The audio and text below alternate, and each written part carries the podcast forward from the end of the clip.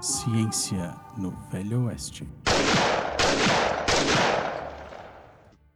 Olá pessoal, a gente está junto para mais um Ciência no Velho Oeste. Ciência no Velho Oeste é um projeto de extensão gerenciado pelo GTIC, o Grupo de Tecnologias de Informação Aplicadas à Ciência, aqui da Unipampa, campus Uruguaiana, no cantinho do Rio Grande do Sul, fronteira com a Argentina.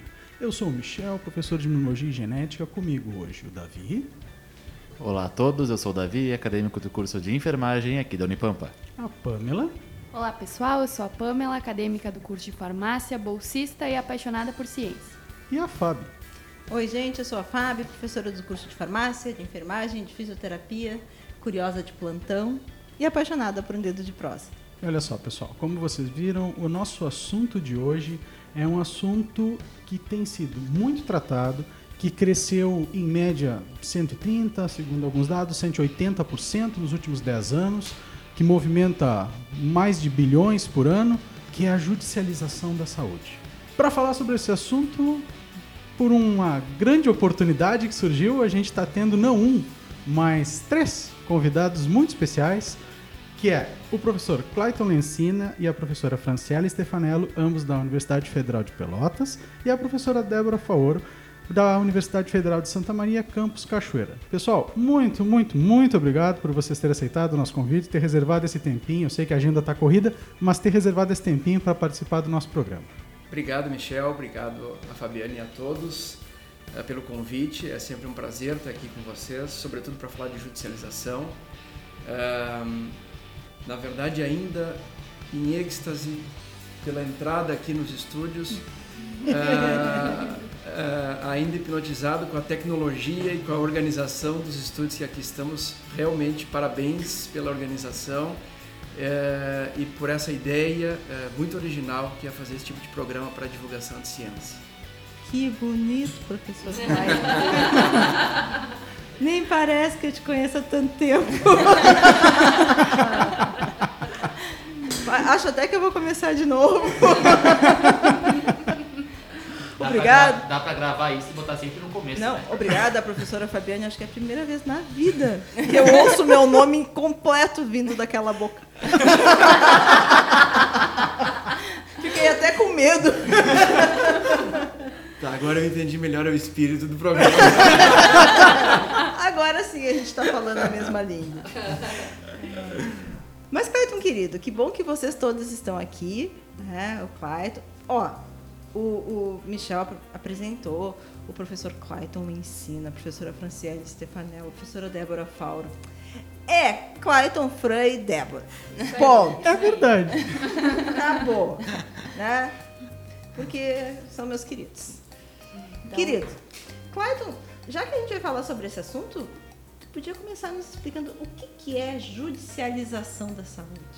Certo, judicialização da saúde. Já me lembra processo. É, sim, exatamente. Se me lembra justiça e processo, já me dá medo. Sim, é, nem de, não só de medo é feita a judicialização. A judicialização tem uma, uma boa porção dela que, que salva vidas, que traz é, saúde para quem não tem condições, é, mas que como eu não diria quase tudo, mas boa parte das coisas que a gente cria para o bem também podem ser distorcidas de alguma maneira para obter alguma coisa que não seja tão saudável assim para ficar no termo saúde. Né? Então a judicialização da saúde, na verdade, isso começa com a nossa Constituição Federal. Né, que data de 88, 1988. Aquela que as pessoas estão tentando rasgar? é aquela mesma, aquela mesma. Aquela mesmo que alguns estão tentando não seguir ou fazendo né, Que alguns adendos a essa desconhecem. A gente pode de botar o link depois junto com esse programa, Isso, né? perfeito. Segundo- Então nessa são só novas leituras, né? Segundo dizem. Releitura. É. releituras de um mesmo livro.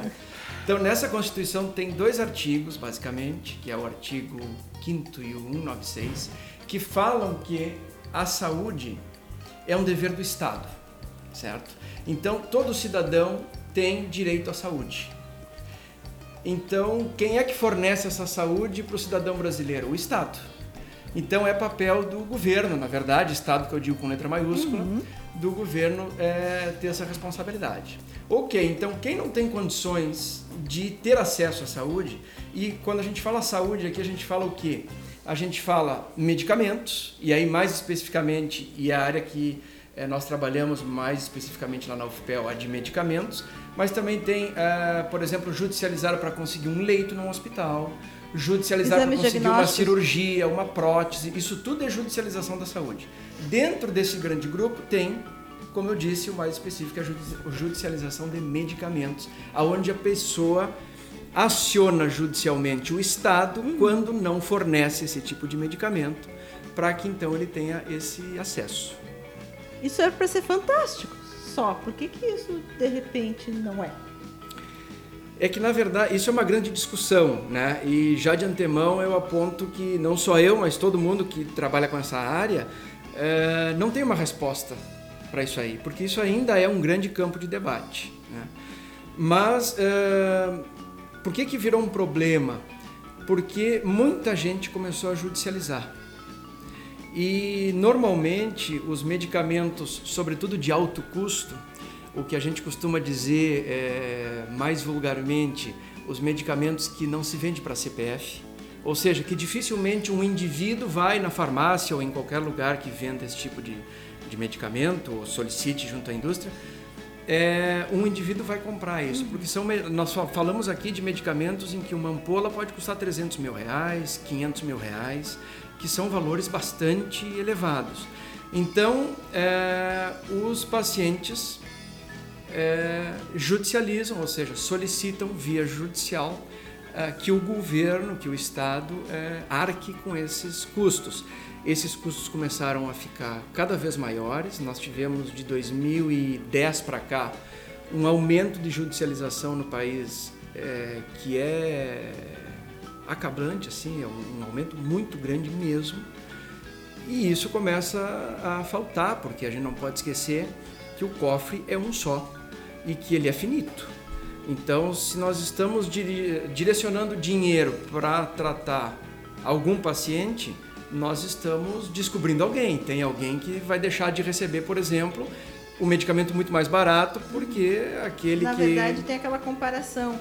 O preço de um medicamento que custa 300 mil reais daria para eu fornecer medicamentos básicos para quantas outras pessoas? Isso deve ser questionado constantemente. É, dentro. isso é uma grande, isso é uma grande discussão, né? E e aí qual é a, a- a discussão de fundo? É se em judicialização nós estamos hoje no Brasil fornecendo medicamentos para quem a gente realmente, para quem realmente precisa. Esse é o ponto central de discussão, porque de 2010 para cá é, a gente costuma apresentar e a gente já, já apresentou esse tema. É, primeiro, assim, eu gostaria de informar que a UFPEL, é, de uma maneira vanguardista, tem um projeto é, em parceria com o Conselho Regional de Farmácia e com a Defensoria Pública do Estado do Rio Grande do Sul, aonde a gente é, presta um certo serviço técnico para embasar as solicitações de pacientes que não têm condições de pagar um advogado e que acessam a Defensoria Pública. Então, nós estamos em parceria com o Conselho Regional de Farmácia para tentar embasar tecnicamente esses eh, processos e que eles obtenham mais sucesso. Porque o que, que estava acontecendo no início? No início, todos os processos que eram abertos, judicializando, eh, quando chegava até o juiz e o juiz olha que um médico prescreveu aquele medicamento e apontava que tinha, por exemplo, risco de morte, o juiz não avaliava nada porque não tem conhecimento técnico em saúde. Então ele eh, eh, simplesmente deferia. Com o passar do tempo, se viu que nem todos os deferimentos pareciam eh, essenciais, ou seja, tinha muita solicitação que talvez não estaria tão correta assim ou que pudesse usar um outro medicamento, por exemplo, um medicamento presen- presente em listas públicas, que são medicamentos que podem ser conseguidos via administrativa, sem a necessidade de judicializar. né? Então, eh, a gente não pode também deixar de pensar que há um certo de novo, não, não podemos afirmar, mas é uma possibilidade de que há um certo lobby da indústria farmacêutica, né, nessa junto a prescritores ou até mesmo a pacientes de uma pressão por judicialização, porque isso facilita a venda de medicamentos que eles não conseguiriam vender tão facilmente assim, né? É muito complexo se tu for pensar quanto que vale uma vida. Né? Essa é uma grande discussão. Eu vi alguns dados que hoje, nos últimos três anos, em média, média anual, 10% de tudo que o SUS gasta é com judicialização. Exatamente. E isso vem, vem crescendo desde 2010. É. Então é muito dinheiro, é muito dinheiro mesmo. Eh, eu trouxe alguns dados aqui, mas acho que não, não, não, cabe, mas de 2016, por exemplo, nós chegamos da ordem dos bilhões né, gastos em, em judicialização de saúde. Mais especificamente de medicamentos, né, que s- talvez sejam aqueles mais impactantes no montante orçamentário. E, e- então essa ação da UFPEL em parceria com o CRF tenta racionalizar ou ver a racionalidade da solicitação? Ou ela tende a tomar partido? Não, dizer, justamente. a- uma ótima pergunta essa. Entende? A- a- a- essa parceria faz com que tu avalie a necessidade, não que necessariamente tu vá julgar o pedido e estar a favor do solicitante ou a favor do Ministério Público em deferir o pedido, enfim. É, a ideia é ver se aquilo é necessário mesmo. Isso, é, só para muito rapidamente, para que o ouvinte também consiga se situar. É, hoje, por exemplo, se eu tenho uma necessidade, tá? É, independentemente se eu tenho condições financeiras ou não de pagar o meu tratamento, e essa é uma outra discussão que a gente pode fazer mais para frente, mas independentemente é, das minhas condições financeiras, eu vou num médico, imaginemos que ele prescreve um medicamento é, que seja, no meu entendimento, caro para mim. tá? É, o que, que eu vou fazer? Eu vou judicializar esse medicamento. Então, se eu tenho condições de pagar o meu advogado, eu judicializo por um advogado particular. Se eu não tenho condições de pagar um advogado, eu uso a defensoria pública. Vejam que no direito essa divisão já aconteceu. Quem tem condições vai pagar, quem não tem, o Estado fornece. Talvez a judicialização caminhe para isso. Mas, eh, e aí é uma opinião muito própria minha, o direito não tem um lobby da terceira, daquela que está sempre entre as três indústrias mais ricas do mundo, que sempre troca posição com bélica, eh, petroquímica, que é a indústria farmacêutica, e aí talvez o caminho para regularizar isso possa ser um pouco mais longo. Judicializo, ok, isso vai até o juiz. O juiz julga, como que ele julga? 2010 para trás, com, baseado naquilo que o médico prescreveu. Então, quase todos eram deferidos. Hoje em dia, como começou a aumentar esse montante, os juízes começaram a fazer reuniões pautando muito essa, essa, essa questão de judicialização e nós vimos que houve uma inversão. A, a grande maioria, eu não diria, mas muitos pedidos são indeferidos. Então, esse indeferimento volta o processo para o prescritor embasar melhor, porque os próprios juízes, a, a Comissão Nacional de Justiça, é, assistindo esse aumento exorbitante do gasto com judicialização, começou a montar núcleos específicos de profissionais da área da saúde. Então, hoje nós temos médicos, farmacêuticos que trabalham para o judiciário, ou seja, avaliando essas, esses dossiês que chegam. Então, o juiz hoje indefere um pouco mais embasado e devolve isso para o médico. E isso é, é, é um percurso que leva bastante tempo. Então, no que, que isso reflete? Primeiro, uma sobrecarga dos escaninhos do judiciário e segundo, uma morosidade né, grande para o paciente, que muitas vezes não tem esse tempo para esperar.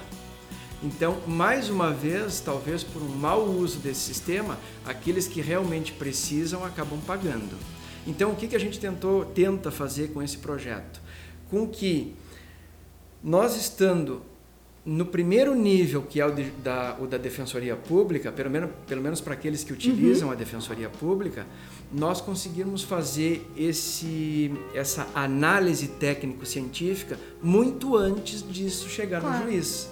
Então, esse parecer, o nosso objetivo é que ele chegue ao juiz com um embasamento tal que eh, E a aumente. dele julgar. Exatamente. E aumente fortemente as chances hoje de deferimento. Né? Então, que isso não volte, que isso seja. Muitas vezes a gente já, já avaliou parecer e, e, e a- avaliou, desculpe, processo, em que no nosso parecer estava claramente dito: olha, infelizmente, para essa condição, não nos parece pertinente que isso siga adiante, porque a pro- a probabilidade de ser indeferido lá é muito grande. Então, por que não é, fazer uma substituição desse medicamento por tal que já está numa lista pública e poderia ser conseguido administrativamente?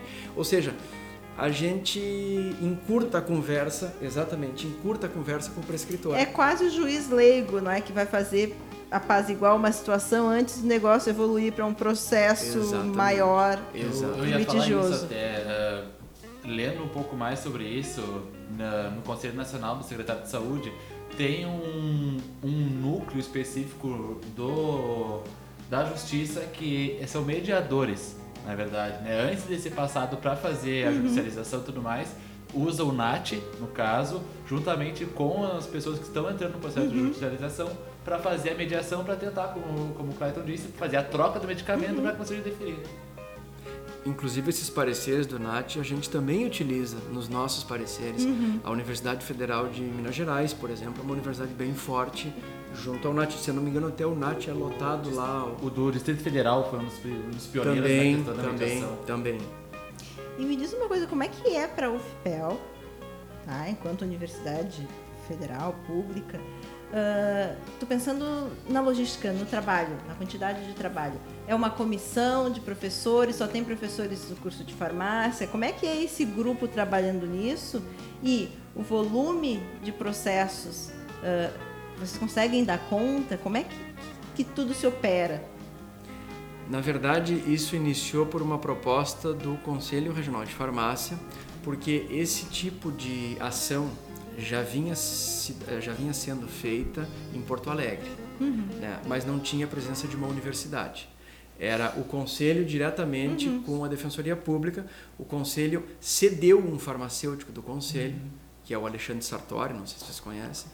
Eh, ele trabalhava no, no Centro de Informações sobre Medicamentos, né, do SIM. Ele foi cedido para a Defensoria e aí começou a fazer esse trabalho. Esse trabalho rendeu frutos, a Defensoria adorou né, a- a- a- essa inserção do farmacêutico nessa atividade e aí eles resolveram expandir. E a comarca de Pelotas é uma comarca grande, a sec- seccional que eles chamam da Defensoria lá é grande. Então eles fizeram a proposta para a UFPEL de tentar iniciar com, esse, com essa parceria com a universidade. Então, hoje nós temos dois professores, já tivemos mais. Isso começou com a professora Maria Cristina, eu e a professora Maria Isabel. Né? Eh, essas professoras já saíram do projeto por, por motivos eh, diferentes. E hoje eh, eu coordeno o projeto e o professor Paulo Maximiliano Correia é o coordenador adjunto. Esse projeto iniciou em 2016 e o que a gente vem observando, para responder a tua segunda pergunta, Fábio, o que a gente vem observando é uma diminuição do número de pareceres, porque de alguma maneira, mesmo que indiretamente, houve uma certa formação, isso pelo menos é o que nós achamos, dos prescritores. Sim. Exatamente. Ou seja, por exemplo, nós avaliávamos muito pedido de judicialização no início de medicamentos que já estavam presentes em lista. Ou seja, aí era só colocar, não, esse medicamento já está presente em lista e ele pode ser conseguido de forma administrativa. Claro que, ah, mas esse medicamento está presente em lista, mas não é fornecido. Isso é um outro problema. Né? Ou seja, isso basta uma denúncia ao Ministério Público que prontamente, a priori, o Estado tem que é, é, entrar com, com, com uma medida cautelar para que o, o Estado, que eu falo em letra maiúscula, no caso o município ou, ou o Estado ou a União, porque nós temos listas públicas nas três esferas. Nós temos a RENAME, a Relação Nacional, a Relação Estadual de Medicamentos Essenciais e a REMUME, que é a Relação é, Municipal de Medicamentos Essenciais. E quando que é aconselhável recorrer a esse recurso da judici- judicialização? Quando que é aconselhável? É, teoricamente, sempre que nós não temos condições de pagar pelo tratamento que nos foi prescrito. Então, quando eu não tenho condições, né, eu judicializo. Claro, este medicamento não estando em lista pública, né? É, o que, que a gente assiste no geral? E essa pauta é tão, é tão eu sou suspeito para falar, mas essa pauta é tão importante que ela já subiu todos os níveis da esfera do judiciário e ela já está no STF, né, que é o nosso Superior Tribunal Federal, que é a última esfera, é a ponta da pirâmide do judiciário brasileiro. Então, ela foi pautada no ano passado, se eu não me engano, houve uma repercussão nas, nas, nas mídias. Isso foi pautado para ser votado em todo o plenário do STF uhum. e tirar uma decisão definitiva disso. Isso ainda não foi feito porque houve uma pressão por associações de pacientes de determinadas doenças raras, por exemplo, isso é muito comum hoje em dia. Tem uma associação de pacientes e aí houve bastante manifestação uhum. diante do Supremo Tribunal Federal. Nós temos hoje a manifestação de dois ministros, que é o Luiz Roberto Barroso, já se manifestou no voto, Uh, e o Marco Aurélio Melo, que é o relator do processo, também já se manifestou. Para vocês terem uma ideia, uh, então assim, ó, só para tentar uhum. né, é, é, resumir. Num primeiro momento nós tínhamos o quê? Nós tínhamos que todo mundo que judicializava recebia o medicamento. Uhum. Depois nós tivemos um segundo momento que poucos que judicializavam recebiam o medicamento. E nesse meio tempo come começou a crescer o embasamento, Sim. porque ele passou a ser necessário. Para vocês terem uma ideia, como o STF não tirou um resultado final ainda, hoje nós podemos, teoricamente, judicializar um medicamento que nem registro de medicamento tem em solo nacional. Isso é uma coisa maluca, né? Porque se qualquer um de nós entrar com um medicamento na fronteira, aqui em Uruguaiana, passar a ponte e for pego com um medicamento que não tenha registro em solo nacional, isso é tráfico de entorpecentes. Uhum. É enquadrado no Código Penal isso. e é uma das maiores penalidades do, do, do judiciário. Mas Esse mesmo posso... medicamento nós poderíamos judicializá-lo aqui e, o, e muitas vezes o Estado é obrigado judicialmente a dar um tratamento que nem a Anvisa reconhece aquele fármaco como medicamento. É contraditório isso, muito contraditório. Muito, muito, muito contraditório, muito. É, nós já tivemos antes do STF manifestação do Superior Tribunal de Justiça, do STJ, que já delineou algumas coisas, uhum. né? E o STF, por meio do voto desses dois ministros, também. Ou seja, nós precisamos ter registro agora para ter esse tipo de, de resposta. Nós precisamos que o medicamento tenha comprovação de uso, uhum. né, é, desculpe, tem a comprovação científica Sim. através da medicina baseada em evidência que ele tem superioridade terapêutica para aquele acometimento é, superior a um medicamento que já está em lista. Então tem uma série de coisas agora que a gente precisa ver e obedecer não por um consenso geral uhum. que a gente não tem, mas a gente sabe que os juízes estão decidindo nesse sentido. Eu recordo de dois anos atrás a gente teve um caso assim aqui em Uruguaiana de uma medica, de um paciente que estava com tuberculose aqui da Santa Casa, ele não estava respondendo a nenhuma medicação e foi judicializado para conseguir uma medicação um, que está tá em fase de testes nos Estados Unidos e foi trazido para ele 350 mil dólares a dose. Eu me recordo dólares a dose. Eu me recordo que era uma o caso veio para aqui um aluno estava fazendo estágio e trouxe o nome da medicação, o funcionamento para a gente dar uma olhada, mas eu nem sei se ela já está no mercado ainda. E ele conseguiu e a pessoa se recuperou, por falar nisso. É, esse é um, é um dos casos é. em que é bem sucedido. Mas Nem foi quase um ano, foi quase maneira. um ano até ela conseguir todo o tratamento dela, levou quase um ano. Não vamos longe, nós fizemos um, um evento agora em Pelotas, o dia 17 de, de setembro, que foi o primeiro seminário de judicialização e atenção farmacêutica da região sul.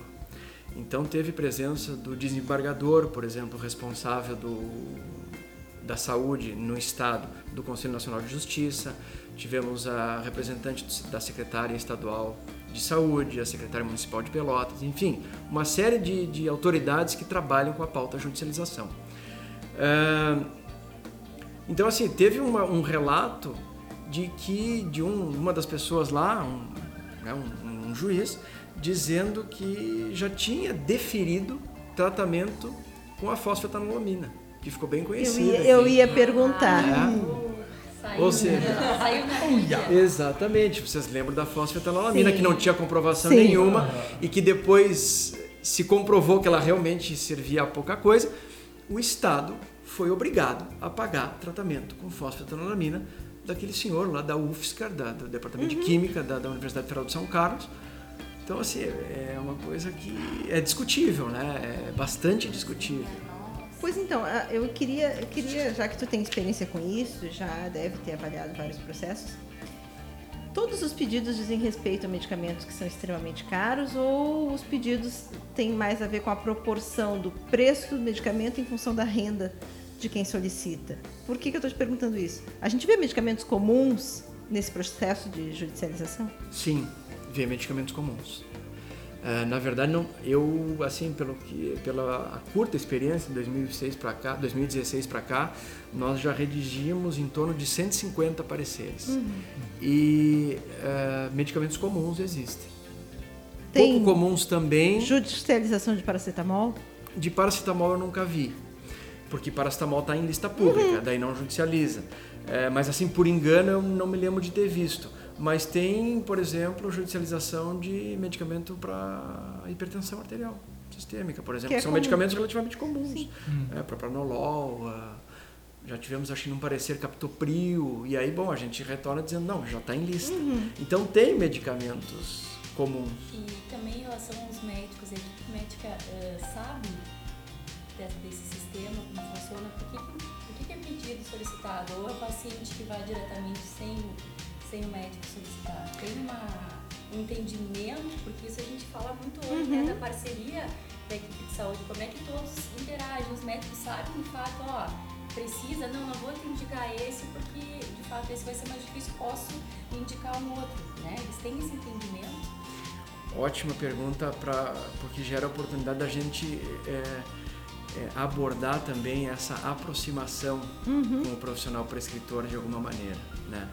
Então, o que a gente viu é que parece que não há esse entendimento, porque, por exemplo, quando há prescrição para judicializar de medicamento que já está presente em lista, indiretamente nos dá a impressão de que o prescritor não conhece a lista pública. Sim. Né? Indiretamente, para mim, é meio que é salta aos é, olhos. Assim. É, talvez seja um eufemismo é, para dizer que ele não sabe realmente a lista pública. Eu disse que você era muito elegante. Então, uh, isso é uma questão. A outra é, será que ele conhece o tempo de espera de um paciente, então. disso chegar até o juiz e voltar? Talvez não. Talvez não, eu acho até que não. Então, uh, esse seminário que nós organizamos teve também esse objetivo, de fazer com que os médicos é, se apropriem um pouco desse assunto, né? porque quem precisa da defensoria precisa obrigatoriamente passar por um médico público. Hum. Então tem que ser um médico do SUS quem usa a defensoria. Né? A prescrição tem que ser por um médico uhum. do SUS. É, por enquanto a gente tem enfrentado dificuldades nessa, porque hoje qual é o principal problema? Para nós darmos um parecer de qualidade, né, muitas vezes nós precisamos saber um detalhamento da saúde desse paciente coisa que às vezes não nos chega de forma completa por meio de um, um formulário que o médico preenche. Esse formulário muitas vezes vem preenchido de forma incompleta ou vem com pouca informação e aí a gente precisa dessas informações mais detalhadas. Por exemplo, é, tem uma outra coisa assim, ó, que nós temos no Ministério da Saúde, que é uma coisa que os médicos também em algum momento precisam conhecer, aqueles que ainda não conhecem que é hoje em dia nós não temos mais, na minha opinião, uma total liberdade do prescritor para prescrever aquilo que ele acha que é certo. Para muitas doenças nós temos os protocolos clínicos e as diretrizes terapêuticas, que o SUS organiza esses documentos detalhando o diagnóstico, detalhando o tratamento e detalhando o acompanhamento desse paciente, como que ele tem que ser feito. Então, não adianta nós prescrevermos um medicamento, por exemplo, que está num protocolo clínico, se ele não obedecer o rito do protocolo uhum. clínico, muito provavelmente isso não vai seguir adiante. Então, os médicos precisam também se. Há pouco tempo nós tivemos, por exemplo, um parecer que era a, a solicitação de um medicamento que é relativamente simples para glaucoma. Uhum. Aí nós fomos, tinha o protocolo clínico, né? O, as diretrizes terapêuticas para esse medicamento. Em casos mais complexos e bastante numerosos no Brasil, nós não temos esse, esse protocolo clínico, aí é uma outra, um outro caminho, né? Mas quando tem, facilita. Aí o que acontece? Para saber se aquele medicamento estava na lista do protocolo clínico, mas para saber se ele poderia ser prescrito, nós precisávamos conhecer a pressão intraocular do paciente, porque Sim. o protocolo clínico Sim. dizia acima de uma pressão X, esse medicamento pode ser prescrito, abaixo disso não. E aí nós não, não conseguimos conhecer a pressão intraocular e devolvemos isso para o prescritor, mas não, eu realmente não sei dizer se a defensora recebeu essa resposta ou não. Isso não chegou até a gente. Então são aqueles entraves assim que complicam essa tramitação. E os medicamentos que não estão no protocolo clí- clínico não estão é, incorporados ao SUS, Certo. como é que se faz a judicialização? Segue os mesmos, as mesmas normas, os mesmos protocolos dos que estão ou não? Não, porque aí não há um protocolo padrão. Né? Um medicamento novo, por exemplo, não tem protocolo clínico. Então, aonde que a gente vai buscar informações para subsidiar e embasar esse pedido? Primeiro, no estado do paciente, qual é o acometimento que ele tem, é, especificamente. Às vezes a gente entra em, né, dentro de uma grande doença, a gente entra em, em, em detalhamentos das doenças. E aí nós vamos pesquisar em outros locais, artigos científicos, sociedades científicas nos auxiliam bastante, Sociedade Americana de Hematologia, Sociedade Britânica de, de Gastroenterologia, Sociedade Brasileira de eh, Pediatria, porque lá eles fazem alguma coisa parecido com protocolos clínicos. Às vezes o SUS ainda não não internalizou para gerar um, um protocolo clínico, mas a sociedade que diz respeito àquela doença, às vezes já fez, ou até em outros lugares do, do, do mundo, né? Muitas vezes esses medicamentos já foram judicializados em outros lo- locais. Por exemplo, a gente acessa e usa isso para fazer os nossos pareceres, pareceres do, do NICE, que é o, o- é, é o órgão responsável por isso na, do sistema de saúde britânico, né? pareceres desse mesmo órgão australiano, é, a gente vê bastante, pareceres do órgão escocês, a gente tem acesso, né? É, às vezes esse medicamento já foi judicializado aqui no Brasil e já tem parecer da Advocacia Geral da União, por exemplo. Eu sempre digo para os alunos que pareceres da AGU nós temos que usá-los, sim, porque a AGU também tem uma equipe de farmacêuticos e médicos que fazem esses pareceres, mas nós temos que ter cuidado porque a AGU é parte nesse processo. A AGU defende o Estado. Sim. Então, sendo o advogado do Estado, ela é parte no processo. Então, nós temos que ter uma certa, né, um certo cuidado, porque eh, se nós é, é, é, entrarmos, a AGU ela, ela procura subsídios para não dar para o paciente aquilo. Né? E nós não temos eh, o objetivo de procurar subsídios para dar. Nós temos o, o objetivo de procurar subsídios para tentar, de alguma medida, ser justo. Se é que não é pretensioso dizer isso. Mas é, é ver dentre todos os pacientes que judicializam aqueles que realmente precisam daquele medicamento ou aqueles que poderiam usar um outro medicamento. Pra... Posso fazer uma perguntinha rápida? Claro, estou falando demais, só eu falei, É. acabou. Não, é que surge, né? A gente fica curioso também com essa, né, com toda essa polêmica, né, na verdade, que é dessa questão dos medicamentos. Mas como no transplante, por exemplo, a gente tem uh, um parâmetros, eu como sendo bioquímica, né, já venho com alguns parâmetros bioquímicos que possam dizer isso, quanto aquele paciente X ou Y precisa do medicamento antes do W, do Z, Uhum. por exemplo, lá da fila. Existe um ranqueamento do paciente, Não existe. né? Ele Não. segue a fila. Na verdade. É que a ordem de é, sé- não, na Eu verdade. posso complementar ainda mais a pergunta aí. E nos casos onde a judicialização tem que ser para o tratamento imediato? Pois é, justamente. Certo. Isso tem uma ferramenta que o defensor público ou advogado do paciente pode solicitar que é, chama adiantamento de tutela. Pedindo isso, o Estado fornece o medicamento e o processo segue correndo. Ou seja, esse paciente pode receber o medicamento e em seguida perdê-lo. Porque se ele tiver o pedido indeferido, ele simplesmente é retirado. Tá? Isso no ideal da situação. Porque o que, que a gente vê nas farmácias? O paciente retira na farmácia. Né? Então, finalizou esse caminho todo. Tá? É, o juiz deferiu. Então, o juiz manda, né, através de um documento, manda o, o ente federativo lá, seja União, Estado ou município, pagar. Então, muitas vezes o município não quer pagar, eles fazem bloqueio de verba. É bem drástico isso aí. Ou seja, bloqueia uma certa verba do Estado para pagar o medicamento do seu José lá, por exemplo. O que que acontece? É... Até me perdi o que que eu ia falar agora. Tá te adaptando com o grupo. É, da, da antecipação de tutela, nós estávamos Isso, falando. é, Isso. Aí ele. Quando o paciente tem necessidade quase imediata, o que, que acontece? Aí tu explicou esse Isso, processo. daí o processo, ele volta pro juiz, mas esqueci completamente o que eu ia. O que eu ia. Vamos mudar o rumo dessa É, prosa, então. esqueci. Tá, mas só pra complementar. Então, ele volta. Ele volta. Não, não lembrei, mas eu posso complementar o assunto. Tá bom. Ele, ele volta e aí esse. esse ah, lembrei agora o que, que eu ia falar. o problema é o seguinte, ok. E Alzheimer, é dá, é, né? Para Alzheimer vai ser boa. A gente já vai judicializar o medicamento acabando Isso. a gravação. O que, que a gente considera, o que, que a gente também tem um grave problema? O medicamento é dado, mas a gente não sabe os passos posteriores a isso.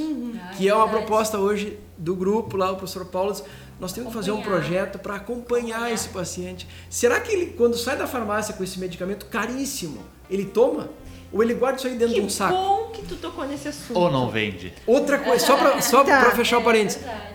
Ou não vende, ou, ou ainda piora. Será que ele começou o tratamento, E sentiu efeitos adversos e parou? O que, que Como nós temos, Simples, o que, que né? a gente enx- é, Que é vê muito comum, exato como tem no, no, no Simples? Simples, né? Às vezes não tem cruzamento entre as informações, ou seja, pacientes que foram a óbito há seis meses seguem recebendo medicamento judicializado. E nós temos pilhas que fazem fortunas dentro dessas farmácias.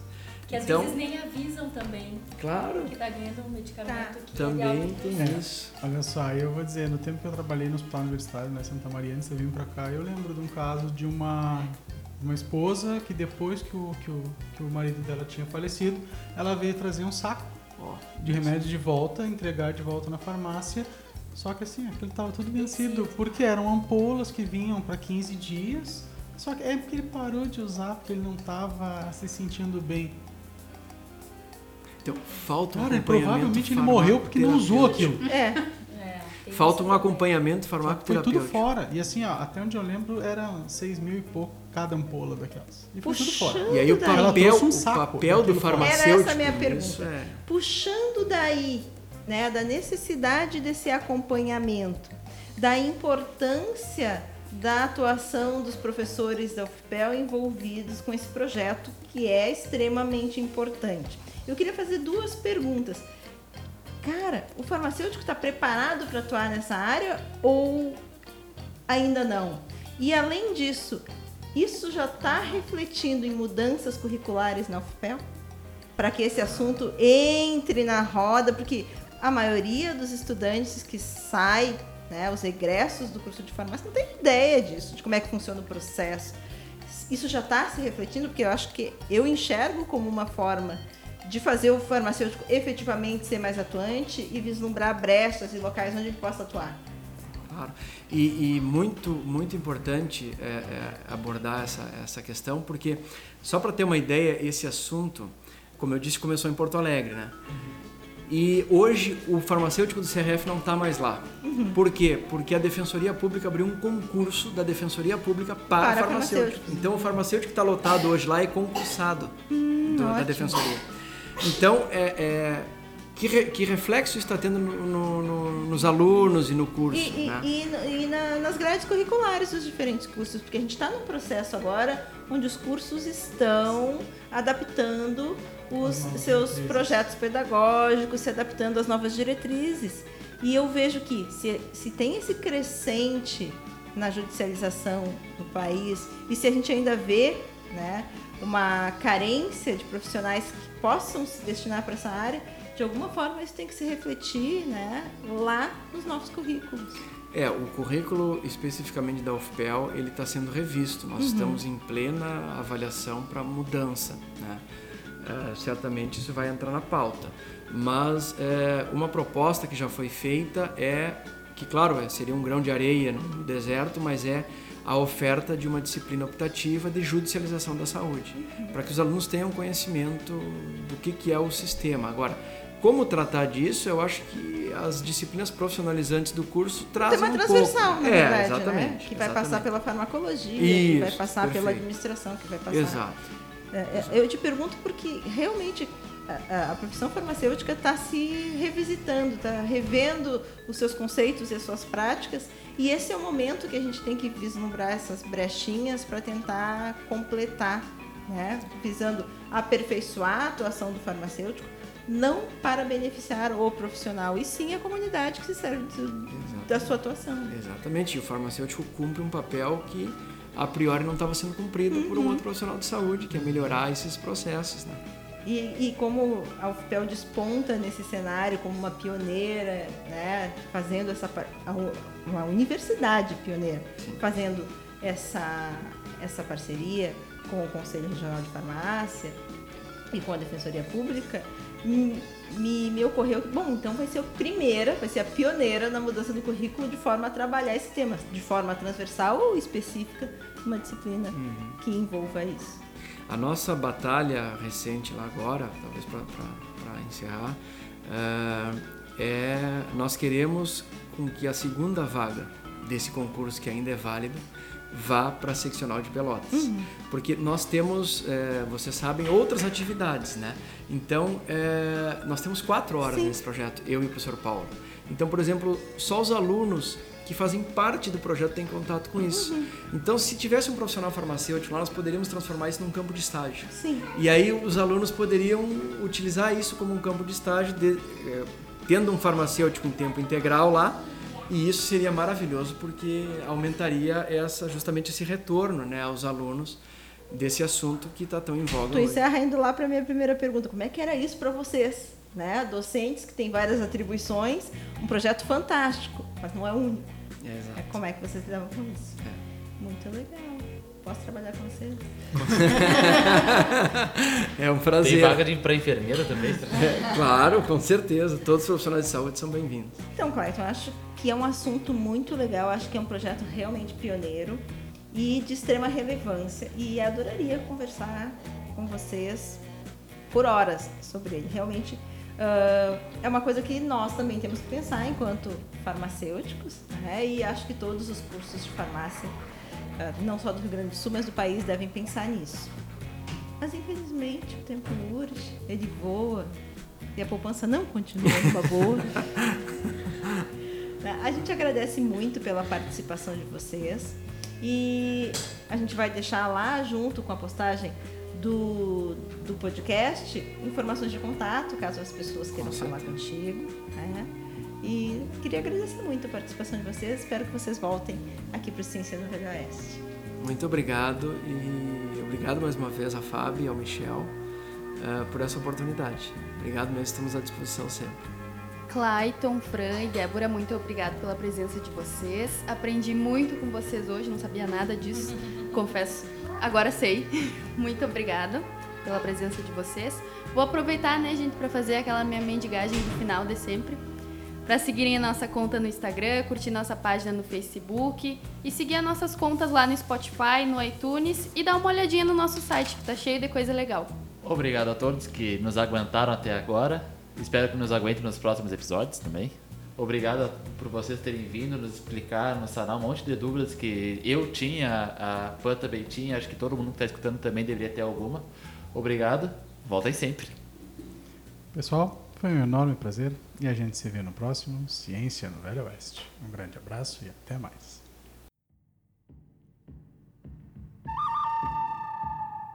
Ciência no Velho Oeste.